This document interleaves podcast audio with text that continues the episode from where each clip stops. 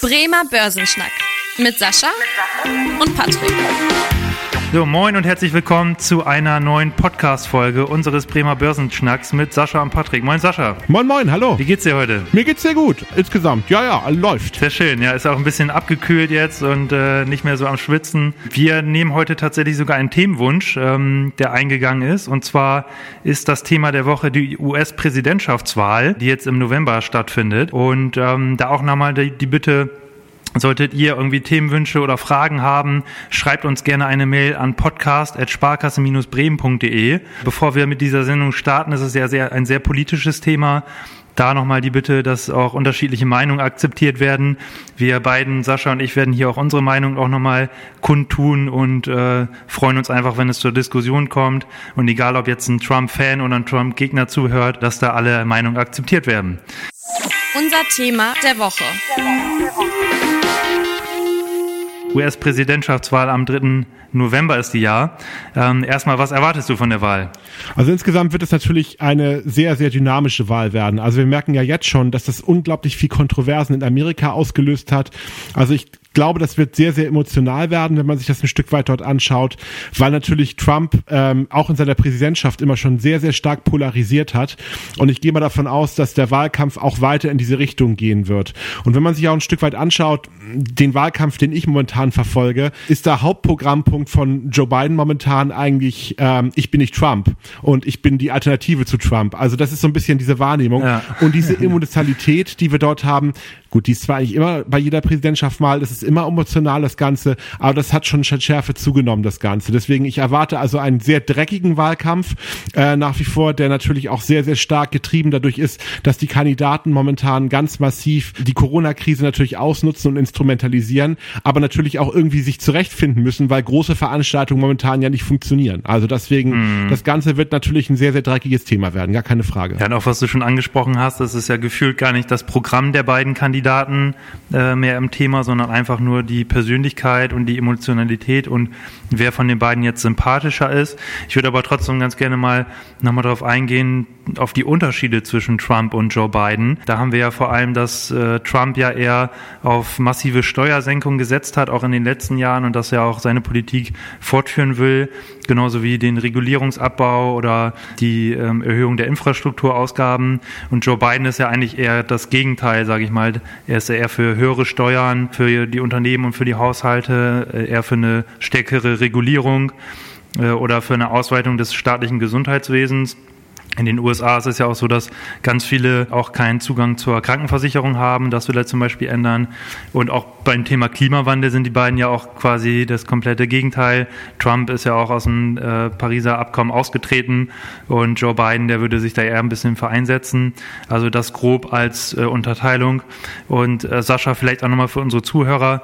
In den USA haben wir ja auch ein ganz besonderes Wahlsystem. Magst du das einmal kurz erklären? Ja, also das Problem ist natürlich auch ein Stück weit, ich meine hier in Deutschland, wie wir das Wahlsystem ja kennen, da müssen wir ja irgendwie Mehrheiten finden. Da geht es natürlich immer so ein bisschen in die politischen Kompromisse, dass man natürlich darüber reden äh, muss. Und ähm, in Deutschland ist es tatsächlich auch gut, wenn ein einzelner Wähler jetzt äh, tatsächlich eine kleinere Partei wählt, solange man über die 5%-Hürde hinüber hüpft. Dadurch entsteht halt natürlich Diskussion und Pluralität jetzt so ein bisschen in der, in der ganzen Diskussion heraus. Ja. In Amerika gibt es das Prinzip der äh, Majority Rules. Das bedeutet, wenn man verschiedene Kandidaten hat, dann ist es nur der einzige Kandidat, der eine Rolle spielt, der die Mehrheit der Stimmen bekommt. Das ist nicht nur bei der Präsidentschaftswahl so, sondern es ist auch bei den ganzen anderen Wahlen, die in Amerika stattfinden, der Fall. Also es ist immer so eine Bundesstaatssache, es ist immer eine, so eine bisschen Bundesstaatsgeschichte, die eine Rolle spielt.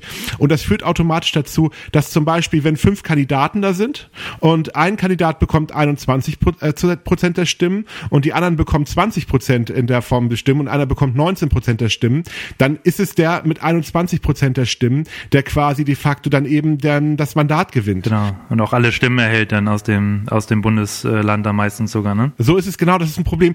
Eigentlich müssen die sich nicht abstimmen. Es geht deswegen, gehen die Wahlkämpfe in Amerika auch häufig nicht sehr konstruktiv, was sie darstellen, sondern eher in die Richtung, dass man gegen die Kandidaten wettert. Weil ich muss, ich vergleiche das mal so ein bisschen mit so einem Wettrennen, was man hat, wenn ein Löwe hinter einen herrennt.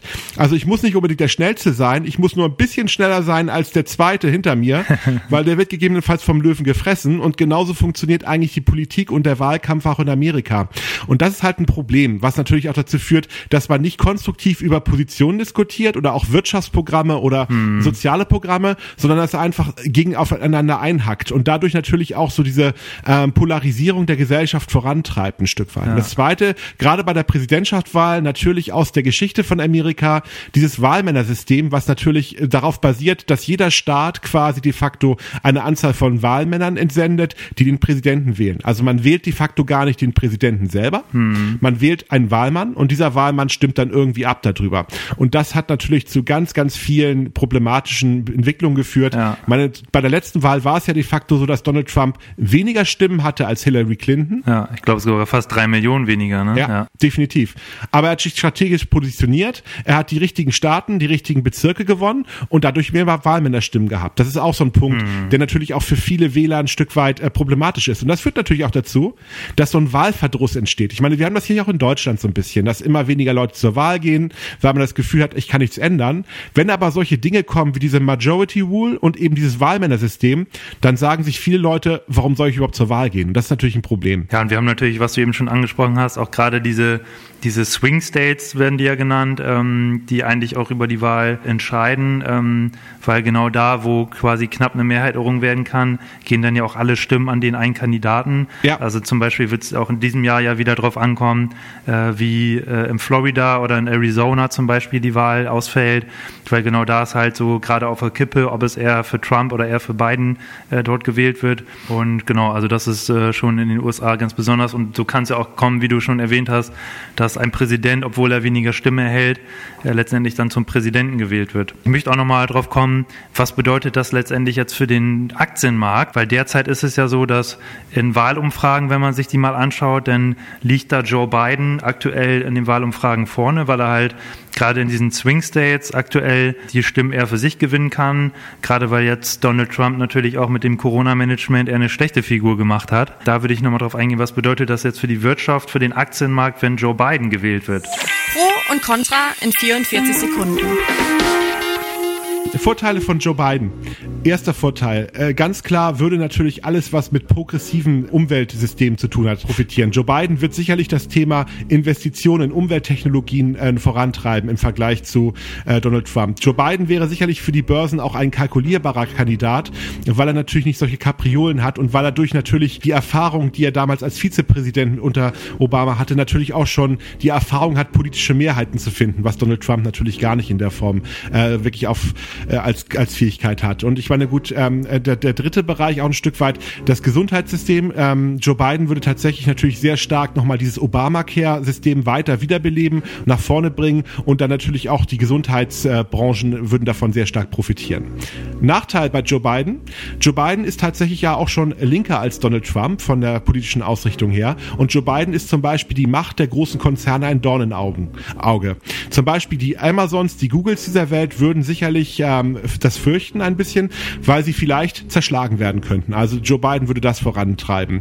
Die Energiebranche zittert natürlich ein Stück weit davon, weil solche Themen wie Steuern und so weiter natürlich äh, nicht so unbedingt sein Thema sein werden. Donald Trump hat ja tatsächlich der Old Economy sehr schöne Wahlgeschenke gemacht. Das wären so die äh, Kontrapunkte, die bei Joe Biden ein Stück weit dann auch wären. Ja, jetzt sind wir wieder ein bisschen über den 44 Sekunden, aber äh, 44 Sekunden äh, Positives hast du auf jeden Fall genau eingehalten. Hast du ja sehr schön zusammengefasst. Also ja, für den Aktienmarkt hat das natürlich auch eine Bedeutung und ähm, letztendlich auch dann für die Wirtschaft, aber eher auf der Branchenebene äh, und ich denke halt weniger auf die Volkswirtschaft bezogen, weil das ist ja auch so, dass der Präsident, der hat zwar natürlich eine große Macht in den USA, aber kann natürlich auch nicht alleine durchregieren Das heißt, er muss natürlich, wenn er irgendwie ein Gesetz erlässt oder Verträge mit anderen Ländern schließt oder so, muss er das auch durch den Kongress oder durch den Senat dann letztendlich bringen, sodass die Macht da ein bisschen eingeschränkt ist.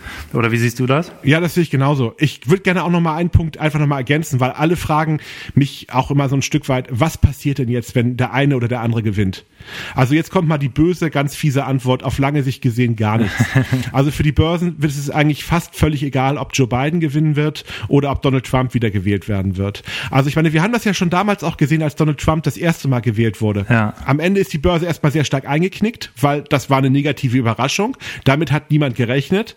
Die Börsen haben sich innerhalb von Stunden erholt und äh, haben sich relativ gut entwickelt. Also ich glaube, der wichtigste Punkt ist gar nicht die Politik. Die amerikanischen Firmen sind auch sehr gut auch für beide Kandidaten ausgerichtet. Sie sehen, man sieht das auch immer ganz gut, dass quasi alle großen Konzerne sowohl an die Demokraten mhm. als auch an die Republikaner spenden. Also quasi, weil man will sich das mit niemandem so richtig verscherzen.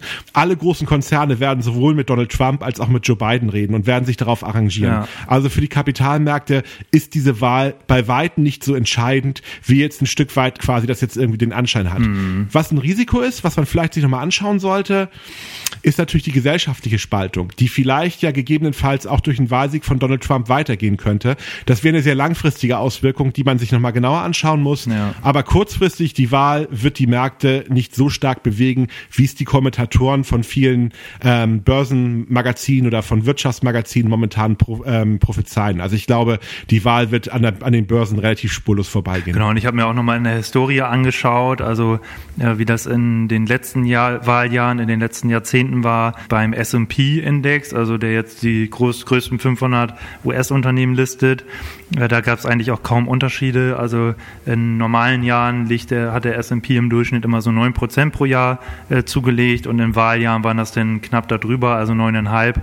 Also eigentlich kaum Unterschiede auch, ähm, so dass man da auch sagen muss, es ist zwar immer äh, natürlich gesellschaftlich ein großes Spektakel, aber für die Aktienmärkte letztendlich ja, wie du schon gesagt hast, äh, nicht so eine hohe Bedeutung, wie man das jetzt äh, denken mag. Ja, Sascha, hast du noch irgendwas Interessantes zu berichten? Nö, eigentlich momentan nicht. Ich bin sehr gespannt, was passiert. Momentan ist die Welt ja sehr, sehr spannend. Nach wie vor, keine Frage. Ich glaube, uns gehen die Themen, die nächsten Folgen definitiv nicht aus und ich freue mich auch auf die nächsten Folgen, die wir jetzt so aufnehmen werden. Genau, ich freue mich auch. Dann bedanke ich mich auf jeden Fall. Äh, wünsche dir noch einen schönen Nachmittag und äh, ja, liebe Zuhörer, schaltet auf jeden Fall weiter ein. Äh, wir freuen uns auf euch und auf viele spannende weitere Folgen. Vielen Dank. Bis dahin. Tschüss. Tschüss. Vielen Dank fürs Interesse. Das war der Bremer Börsenschnack, ein Podcast mit Sascha und Patrick. Noch ein kurzer Hinweis und an dieser Stelle liebe Grüße aus der Rechtsabteilung. Die gesprochenen Inhalte bilden die persönliche Meinung der handelnden Person, also in den meisten Fällen von Sascha und mir wieder. Sie stellen also keine Handlungsempfehlung zum Erwerb oder zur Veräußerung der genannten Wertpapiere oder anderer Finanzinstrumente der genannten Emittenten dar. Bei Fragen wende dich gerne an deinen Berater.